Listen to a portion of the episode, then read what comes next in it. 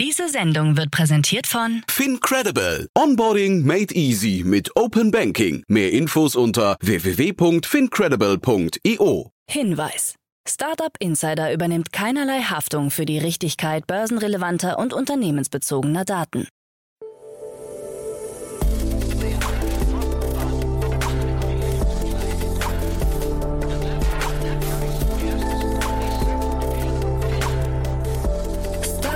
Insider Daily. Morgen Update. Einen wunderschönen guten Morgen und herzlich willkommen zu Startup Insider Daily. Mein Name ist Jan Thomas. Heute ist Montag, der 1. November.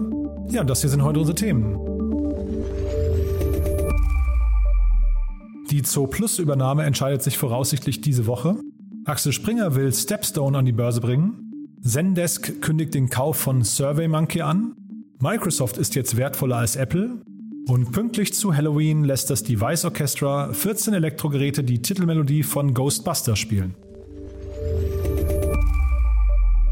Heute bei uns zu Gast im Rahmen der Reihe Investments und Exits ist Carlo Schmidt von Cherry Ventures. Ja, und wir haben über, ja, man kann sagen, drei Themen gesprochen. Zum einen haben wir nochmal über das Investment in Coa gesprochen. Ihr, ihr, erinnert euch vielleicht, ich hatte mit Tina Dreimann schon darüber gesprochen, dass es die ja, kakaolose Schokolade, in die Cherry Ventures gerade investiert hat.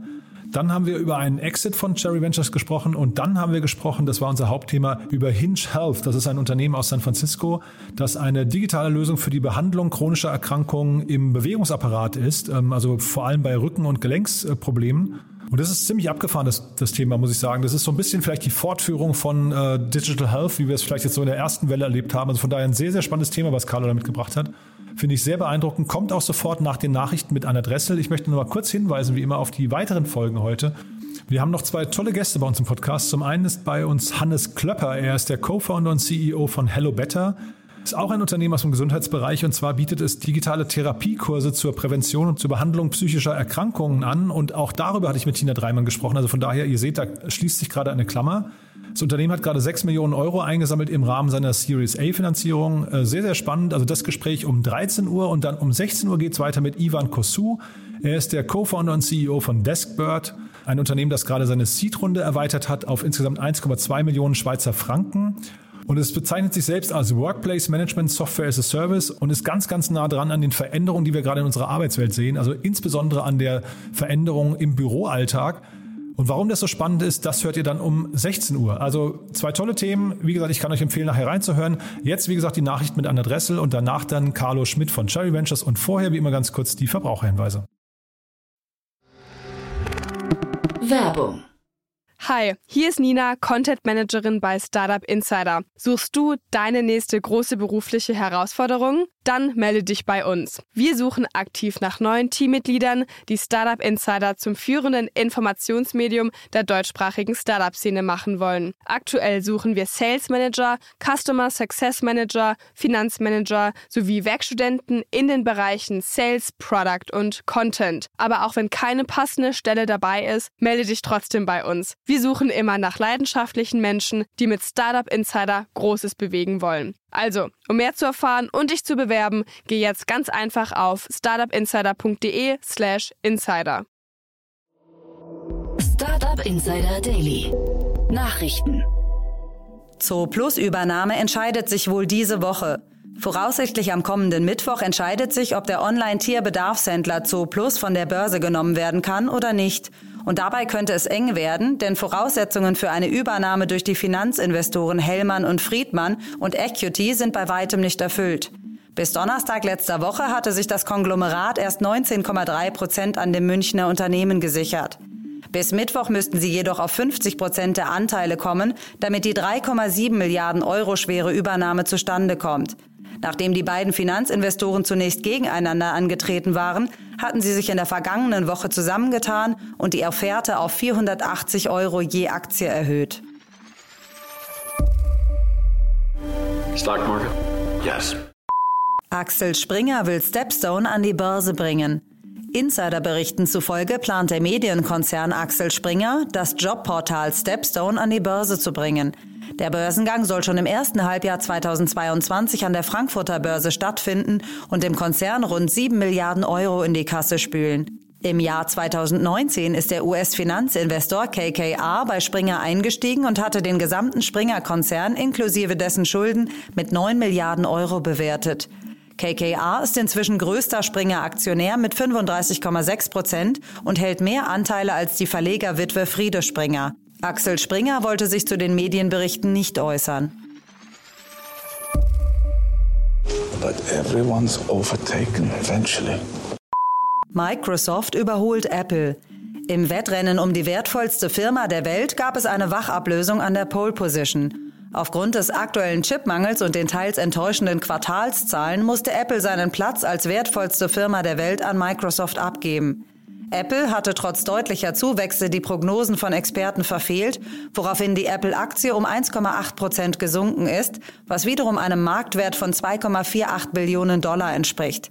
Damit ist Apple exakt eine Milliarde weniger wert als Microsoft, das die Analysen mit seinen Quartalszahlen überzeugen konnte, weshalb die Aktie um 2,2 Prozent gestiegen ist. Damit stieg die Aktie auf ein Rekordhoch von 331,62 Dollar, was einem Firmenwert von 2,49 Billionen Dollar entspricht. Meta plant Hardware-Offensive. Der Facebook-Konzern arbeitet verstärkt an seinem Umbau zum Metaverse und hat in diesem Kontext letzte Woche die Umbenennung seines Firmennamens in Meta bekannt gegeben. Um seine Vision einer neuen Virtual Reality Welt umsetzen zu können, ist auch neue Hardware notwendig. Bereits im Jahr 2014 hatte man für 2,3 Milliarden US-Dollar den VR-Brillenproduzenten Oculus gekauft. Letzte Woche hat Firmenchef Mark Zuckerberg ein neues Headset angekündigt, das auf den Namen Project Cambria hört. Cambria soll mit neuen Sensoren ausgestattet werden, die es virtuellen Avataren ermöglichen, Augenkontakt zu halten und die Gesichtsausdrücke des Brillenträgers wiederzuspiegeln. Auch eine erste Smartwatch ist in Arbeit. Auf den geleakten Fotos kann man erkennen, dass diese über eine Frontkamera und einen abgerundeten Bildschirm verfügt. Die Smartwatch hat zudem ein abnehmbares Armband und einen Knopf an der Oberseite des Gehäuses und erinnert mit diesen Features und seinem großen Display stark an die Apple Watch.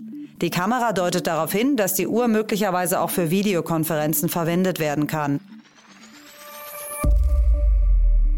Tesla. Neues Feature macht Autos zu Überwachungskameras. Der Automobilkonzern Tesla hat ein neues Feature präsentiert, mit dem Tesla-Besitzer aus der Entfernung prüfen können, ob das parkende Fahrzeug in Gefahr ist, beispielsweise durch Vandalismus. Die Autos verfügen nämlich über zahlreiche Kameras, die normalerweise vom Fahrassistenzsystem Autopilot verwendet werden. Im sogenannten Sentry Mode, zu Deutsch etwas wie Wächtermodus, können diese aber auch zur Überwachung eingesetzt werden und erlauben Live-Aufnahmen der Kameras direkt auf Smartphone. Diese Funktion funktioniert jedoch zunächst nur unter iOS und auch nicht in Deutschland, da innerhalb der EU private Videoüberwachungen im öffentlichen Raum gegen die Datenschutzgrundverordnung verstoßen. Will Smith wird zum Fitnessguru. Die Fitnessmarke Fitbit hat sich mit Will Smith zusammengetan und eine Online-Kursreihe angekündigt, in der der Hollywood-Schauspieler den Fitbit-Mitgliedern Tipps rund um Gesundheit, Beweglichkeit, Cardiotraining und Achtsamkeit geben wird.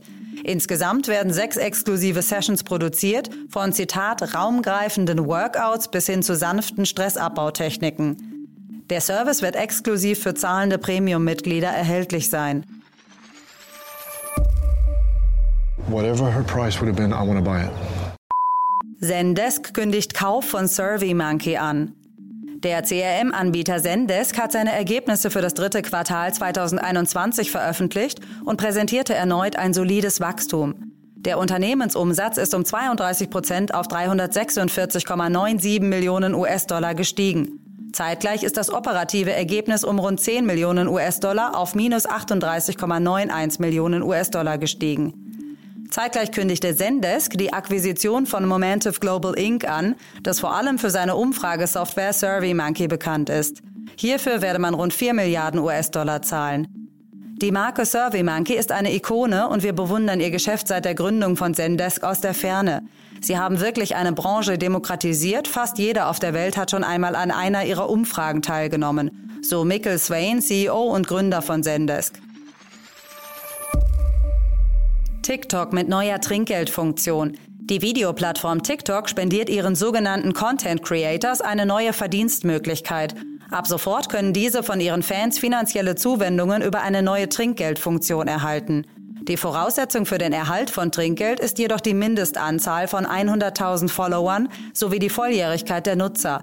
Sofern diese Voraussetzungen erfüllt sind, können Content Creators diese Funktion aktivieren und vordefinierte Beträge zwischen 5 und 15 US-Dollar sowie einen selbstdefinierten Betrag mit einer Mindesthöhe von einem US-Dollar aktivieren. Daily Fun Fact Fun Fact: Elektronikgeräte spielen Ghostbusters Titelmusik. Der YouTube-Kanal Device Orchestra ist für die Umsetzung bekannter Musiktitel mit Hilfe von elektronischen Geräten bekannt.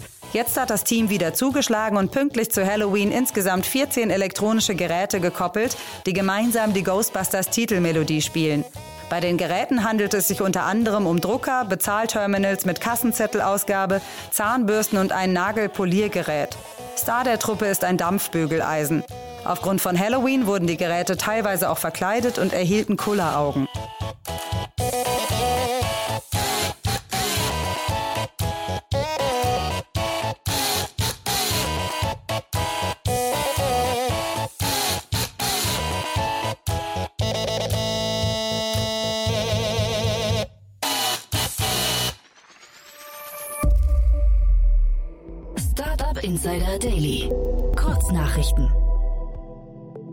Die Inflation in der Eurozone ist auf den höchsten Stand seit 13 Jahren gestiegen und lag im Oktober bei 4,1 Prozent gegenüber dem Vorjahr. Damit liegt der Wert deutlich über dem Ziel der Europäischen Zentralbank EZB, die eine Inflation von 2 Prozent für den Währungsraum anstrebt. Nach nur sieben Monaten im Amt verliert der Videospielhändler GameStop seine Chief Operating Officer Jenna Owens. Dies teilte das Unternehmen am Freitag mit, nannte aber keine Gründe für den Weggang von Owens, der mit sofortiger Wirkung erfolgt. Eine wichtige Personalie vermeldet auch der deutsche Softwarekonzern SAP. Hier hat das Amtsgericht Mannheim den früheren Betriebsratsvorsitzenden Ralf Zeiger auf Antrag des Softwareherstellers aus dem Aufsichtsrat abberufen, nachdem ihm der Konzern bereits mit Zustimmung des Betriebsrats außerordentlich gekündigt hatte. Zeiger wird vorgeworfen, als Betriebsratschef der SAP SE bei einer internen Untersuchung Dokumente gefälscht und gelöscht zu haben. Der Online-Supermarkt Picknick erweitert sein Liefergebiet und liefert jetzt auch in Wuppertal und der Nachbarstadt Schwelm an. Hierfür stehen laut Unternehmen bereits 25 Fahrerinnen und Fahrer sowie die ersten 15 Elektrovans bereit. Und zum Schluss noch ein recht bizarrer Deal aus der NFT-Welt, der derzeit für Aufsehen sorgt. Hier wurde nämlich das pixelige Bild eines sogenannten Krypto-Punks für 124.457 Einheiten der Kryptowährung Ethereum verkauft, was 532 Millionen US-Dollar entsprechen würde. Nachdem die Identität des Käufers zunächst unklar war, berichtet das Nachrichtenportal cnet.com nun, dass es sich bei Käufer und Verkäufer des Bildes um ein und dieselbe Person handele. Dies gehe aus den Transaktionsdaten hervor. Weitere Details zu dem Deal sind noch nicht bekannt. Und das waren die Startup Insider Daily Nachrichten von Montag, dem 1. November. Jetzt geht es weiter im Programm mit Investments und Exits. Insider Daily. Investments und Exits. Cool, ja, dann freue ich mich sehr. Carlo Schmidt ist wieder hier von Cherry Ventures. Hallo Carlo. Hi Jan. Freue mich sehr, dass du wieder da bist. Und ja, bevor wir einsteigen in die Themen, die du mitgebracht hast, äh, lass mal vielleicht nochmal ganz kurz sprechen über Core. Das ist ja äh, ein Investment, was ich gerade auch mit Tina Dreimann am, glaube ich, letzten Mittwoch besprochen hatte. Und ähm, ich glaube, da seid ihr sogar Lead-Investor, ne? Ja, genau. Erzähl doch mal, wie, also das ist, ich finde es total spannend, muss ich sagen, das Thema. Ist so ein, eigentlich ein Trend, das sieht man, glaube ich, in verschiedensten Bereichen, so dieses Thema künstliche, äh, ja, ich weiß nicht, Ernährungsprodukte, ne? Absolut, genau. Die, ähm, der Trend hat sich ich glaube, so der erste große, äh, der Pionier waren die äh, Meat oder die Fleischersatzprodukte äh, wie Beyond Meat oder Impossible.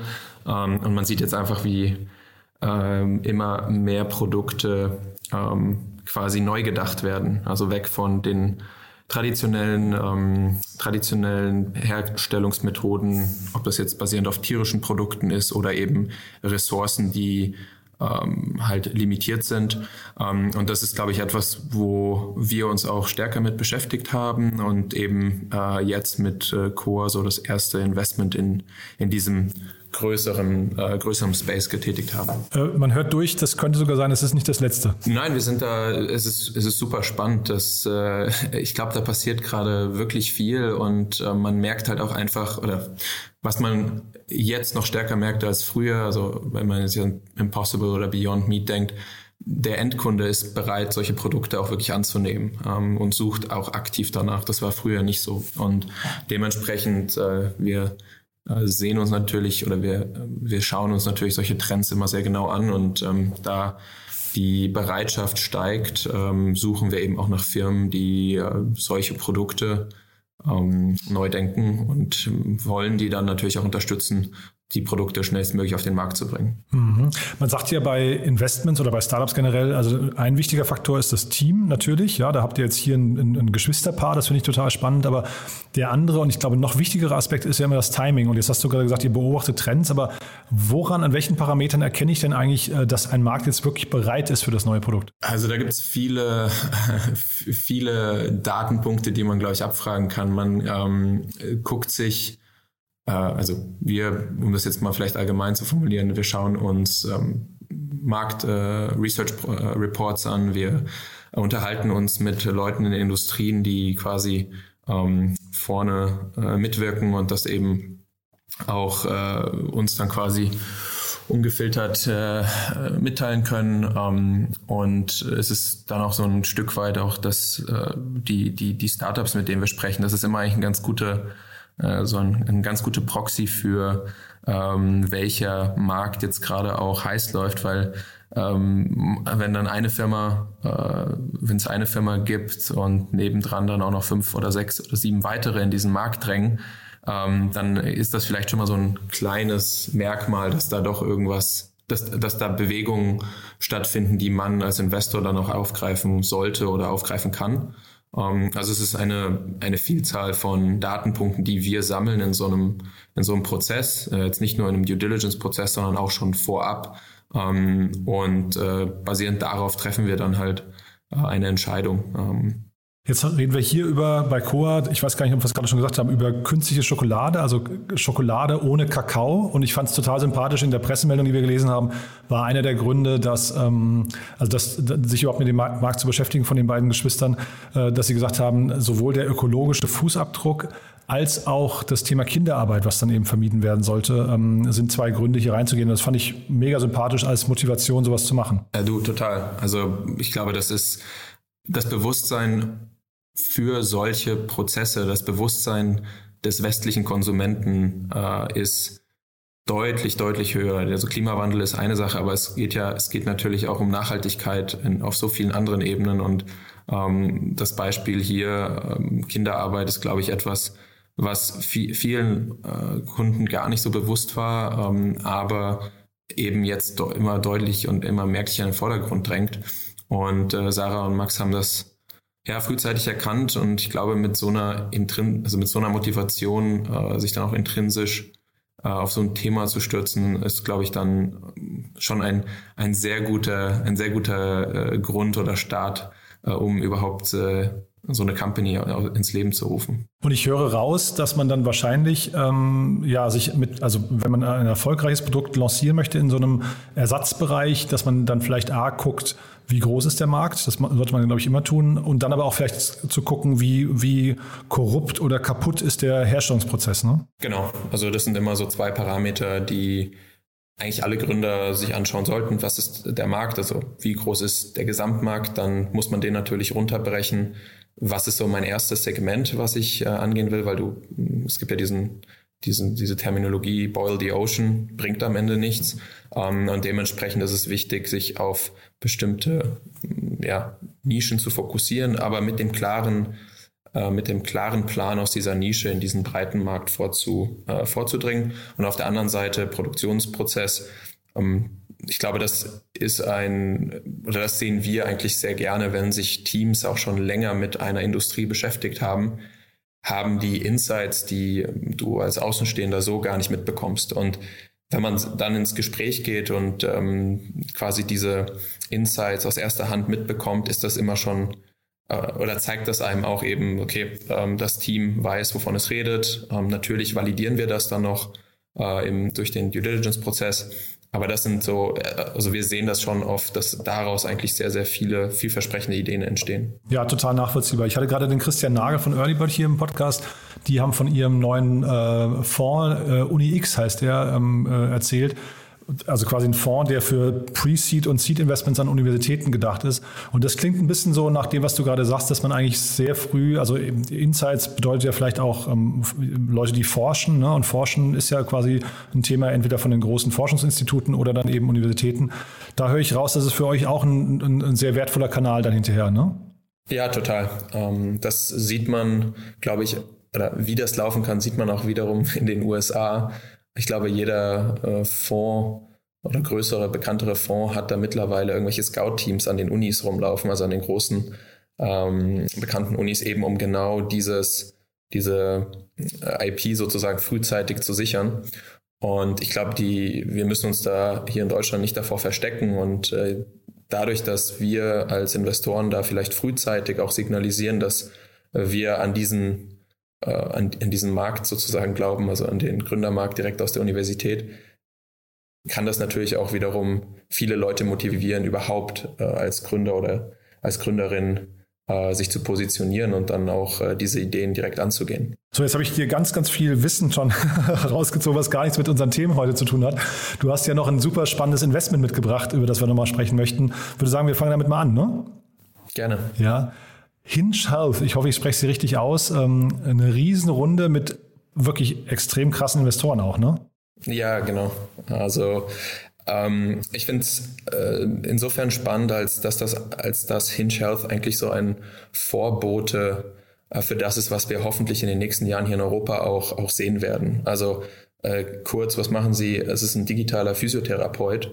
Telemedizin ist ja hier mittlerweile schon etabliert, aber sie, tra also sie ziehen das Ganze äh, noch auf eine höhere Ebene, indem sie eben Hardware, also Wearables mit Bewegungssensoren ähm, auf sehr spezifische Krankheitsbilder, ähm, in dem Fall eben Muskel-Skelettverletzungen, das kann alles von Rückenschmerzen, Verstauchungen, Sehnreizung bis hin zu Beratungen vor und nach OPs äh, sein, äh, beziehungsweise Therapie vor und nach OPs. Und ähm, über ihre Software, die eben mit, den, mit der Hardware-Komponente gekoppelt ist, schaffen sie es ähm, anscheinend, basierend auf diesen großen Summen, die dort jetzt auch investiert wurden, ähm, ein riesiges Problem zu lösen. Und äh, das Problem äh, besteht eben auch in Europa, wurde aber in der Form noch nicht äh, so geknackt.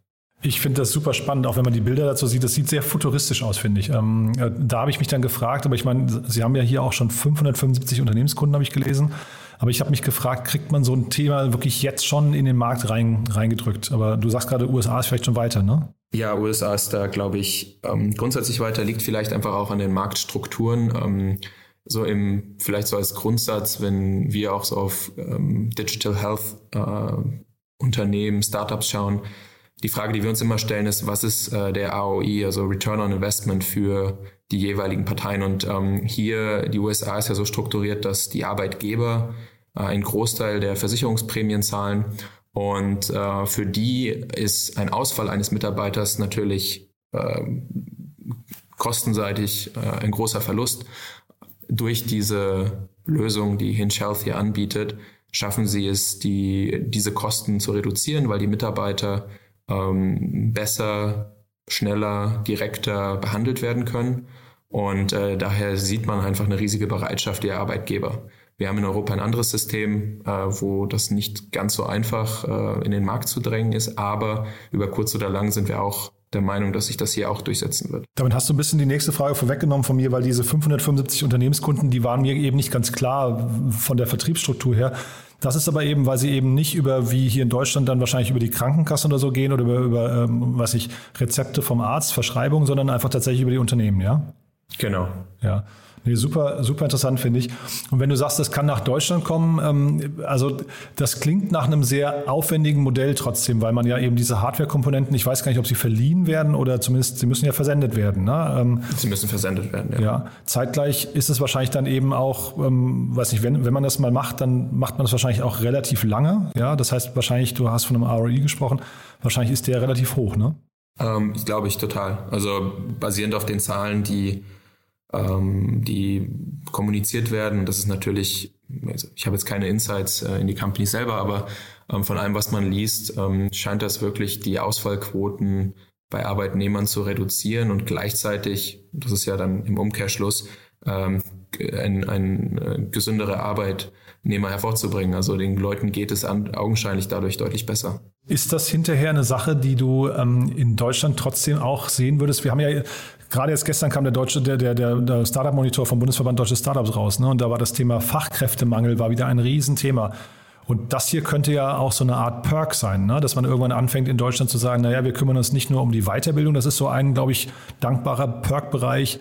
Ähm, ne? Also Tischtennisplatte und Kicker und Obstkorb und sowas mal, lassen wir mal hinter uns. Also nehmen wir mal Weiterbildung, ist vielleicht sogar das große Thema und vielleicht auch ähm, Remote Work und Flexibilität. Ist das jetzt hier mit Gesundheit vielleicht die nächste Stufe? Ja, ich glaube, also ich hoffe es, weil ähm, am Ende profitieren ähm, alle davon. Wir sind, glaube ich, einfach aufgrund unseres Systems, die Krankenkassen zahlen für ähm, die, diese Leistung, was am Ende ja eine, eine ärztliche, medizinische Behandlung slash Leistung ist. Ähm, das heißt, es, ich glaube, man, man muss das ähm, einfach von einem anderen Gesichtspunkt sehen. Dann könnte ich mir das sehr gut vorstellen, dass das eben auch über so Perks äh, in den Markt ge getrieben wird ähm, und dann vielleicht eine Tischtennisplatte weniger äh, bei dem einen oder anderen Unternehmen. Und wo du es gerade ansprichst, ähm, Carlo, vielleicht nur mal, ich weiß gar nicht, ob du da eine, eine schnelle, gute Antwort drauf haben kannst, aber ähm, das Thema Krankenkassen an sich, ist das denn eigentlich ein Markt, der irgendwie auch äh, früher oder später zur Disposition steht, weil wir natürlich jetzt immer mit, mit immer mehr Daten kommen und jetzt hatten wir gerade die Telemedizin, die irgendwie Einzug gehalten hat, hat haben vielleicht viele schon nicht geglaubt. Aber Krankenkassen ist ja auch ein unglaublich fragmentierter und sehr bürokratischer und zum Teil auch ja so halbanaloger Bereich noch, ne? Ist es ja. Also ich glaube, dass es gab ja den, oder es gibt ja Autonova, die quasi schon 2017 mit dieser Ambition in den Markt gestartet sind, ähm, digitalen Krankenversicherer zu starten. Es ist aber auch ein sehr schwieriger Markt, ähm, sich in den Strukturen, glaube ich, so zurechtzufinden und auf der anderen Seite auch das Vertrauen der, der Kunden zu gewinnen. Ähm, ja, ist, ist keine leichte, keine leichte Aufgabe. Aber wenn man so, wenn ich mir jetzt so die Zukunft in Deutschland vorstelle, ich glaube, was du angesprochen hast, ist genau richtig. Die Datenlage, ähm, personalisierte äh, Versicherungen, Policen etc. Das sind alles Sachen, die kommen müssen, ähm, weil wir sind alle unterschiedlich und haben unterschiedliche Bedürfnisse.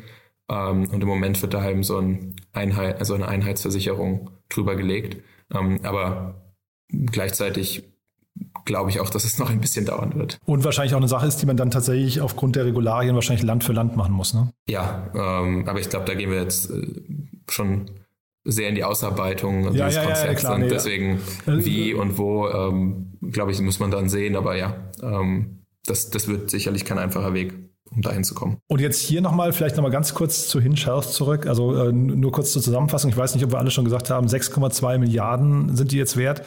Ähm, die, die Runde jetzt sind 400 Millionen Dollar nochmal. Coty und Tiger Global habe ich gesehen, sind eingestiegen. Ne? Das sind ja wirklich so die, die krassesten. Äh, wo geht jetzt der, der Weg hier hin? Ist das dann zwangsläufig ein Börsengang oder ist das vielleicht auch ein Thema, wo dann so ein Apple oder sowas mal zuschlagen könnte, könnte sagen, das passt eigentlich sehr gut zu unserem ganzen äh, Health-Kosmos? Ja, ist eine gute Frage. Ich wäre wahrscheinlich eher auf dem IPO oder ich würde eher auf den IPO-Markt setzen in dem Fall. Hm, einfach weil der IPO-Markt äh, immer noch sehr liquide ist ähm, und man da, glaube ich, auch äh, also Hinge Health, Hinge Health Perspektive einen guten Exit-Markt vorfindet. Aber wenn Apple sich wirklich mit dem Thema weiter beschäftigt, äh, beschäftigen sollte, dann könnte ich mir das vorstellen. Aber ich würde eher äh, auf den IPO-Markt setzen als Exit-Kanal. Und Exit-Kanal ist vielleicht dann die Brücke zum letzten Thema noch. Da wollten wir noch mal kurz drüber sprechen. Finimize, ich hoffe, ich spreche sie richtig aus. Genau. Wurden gekauft von einem Unternehmen, das ich nicht aussprechen kann. Äh, ist, äh, die Schreibweise ist ungewöhnlich, aber man spricht es tatsächlich einfach Aberdeen aus. Ah, okay. Äh, wie die Stadt. Ja, alles klar, das wusste ich nicht. Also Aberdeen äh, äh, werden sie geschrieben, deswegen gut, dass du es gesagt hast und wusstest. Ähm, erzähl doch mal ganz kurz, das, das fandst du auch spannend. Warum denn? In Finemize haben wir äh, Cherry in 2017 äh, investiert. Ach echt, Max, ja? Ja, genau. Ich also mir das doch gerade noch angeguckt. Ich habe euch da nicht gesehen. Echt, ja? Interessant. Ja, das ist, sind wir untergegangen. Aber Ach nee, tatsächlich hier mit HV Capital. Ja, ja, stimmt, ja. Genau, also wir haben in Max 2017 äh, und die Idee investiert, ähm, die äh, oder Endkunden, die die Finanz oder die, das gesamte Finanzwesen äh, näher zu bringen. Also es ist so eine Mischung aus Fintech und äh, AdTech. Ähm, die letzten oder die Trends der letzten Jahre, also äh, Robinhood, Trade Republic etc., haben das Ganze ja nochmal befeuert und das Bedürfnis von Kunden, sich ähm, finanziell nachhaltig besser aufzustellen und sich über Märkte zu informieren, ähm, hat man jetzt auch in dem Wachstum von Finemize gesehen. Ähm, sie haben jetzt mittlerweile über eine Million äh, Newsletter-Subscribers, die äh, quasi täglich auf diesen Newsletter äh, klicken und dann eben in kleinen Häppchen die wichtigsten Finanznachrichten des Tages geliefert bekommen.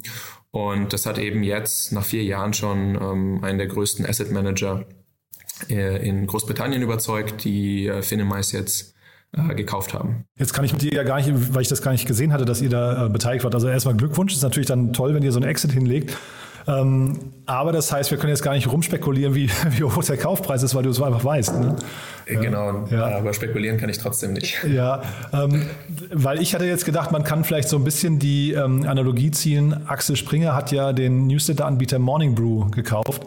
Und da hat man ja schon gesehen, dass ähm, das Newsletter, ich habe jetzt den Kaufpreis da nicht mehr in, in, im Kopf, aber man hat gesehen, dass, Kauf, äh, dass äh, der Pro-Kopf-Preis äh, für so einen Newsletter-Abonnenten relativ hoch ist mittlerweile, ne? Mittlerweile, wobei man hier jetzt auch nochmal sagen muss, dass ähm, Finemize hat das Ganze ja vom Newsletter hin zu einer ähm, Finance-App weiterentwickelt. Ähm, und an sich ist es jetzt mittlerweile eine Community, die global äh, unterwegs ist, ähm, sich auf Meetups vor Ort lokal trifft. Ähm, gerade nach Corona war das etwas, was sehr, sehr gut äh, von der Community angenommen äh, wurde.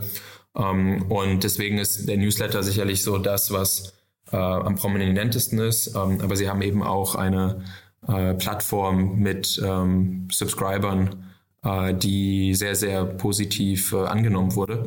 Und ich glaube, dieses Gesamtpaket hat am Ende Aberdeen überzeugt, das in ihr Portfolio zu integrieren. Nee, also ganz toll. Ähm, jetzt muss ich nur trotzdem mal fragen, und ich weiß nicht, ob du das beantworten möchtest, aber die Zahlen bei Crunchbase, dort steht, dass insgesamt 560.000 Euro in das Unternehmen geflossen sind. Ich glaube, das ist wahrscheinlich nur die Seed-Runde und ihr habt ja bei der Runde danach mitgemacht, ne? Genau, also ist etwas mehr geflossen, aber. Wahrscheinlich trotzdem ein, wahrscheinlich für alle Beteiligten lukrativer Exit, ne?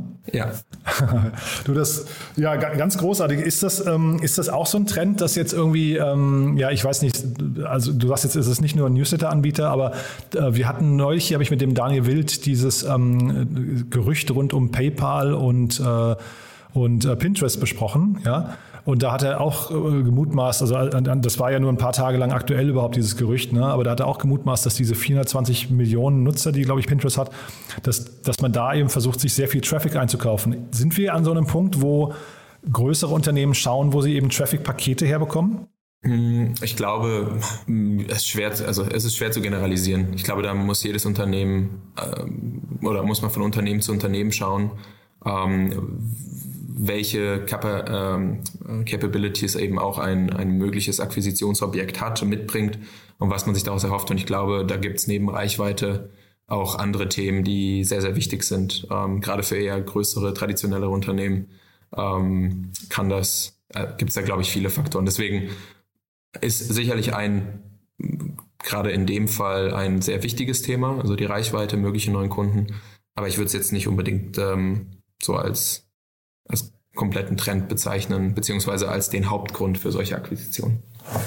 Vielleicht noch mal einmal kurz zum Schluss. Ich habe gelesen, das war, äh, glaube ich, in dem Artikel, den äh, wir geteilt hatten. Goldman Sachs war hier der führende Berater. Kannst du vielleicht einmal noch mal ganz kurz den Anbahnungsprozess beschreiben? Also jetzt aus Investorensicht. Ich weiß nie, ob ein Investor da anders drauf guckt als ein Startup, wenn es quasi einen Exit möchte. Äh, wer geht denn da auf wen zu und wie läuft dieser Verhandlungsprozess ab? Also wer, wer kommt denn hinterher eigentlich mit dem fairen Preis um die Ecke? Na, das macht die, das macht die Company mit dem potenziellen Käufer. Also es macht dann ist natürlich der ähm, Gründer im Lead, der in dem Fall jetzt auch äh, Berater äh, an Bord hatte. Ähm, und je nach äh, Shareholder-Struktur würden, werden wir dann als Investor da eben äh, zu jetzt auf der einen Seite zu Rate gezogen, auf der anderen Seite ähm, gibt es natürlich auch Möglichkeiten, ähm, äh, Zustimmungspflichten, den wir, äh, die wir haben.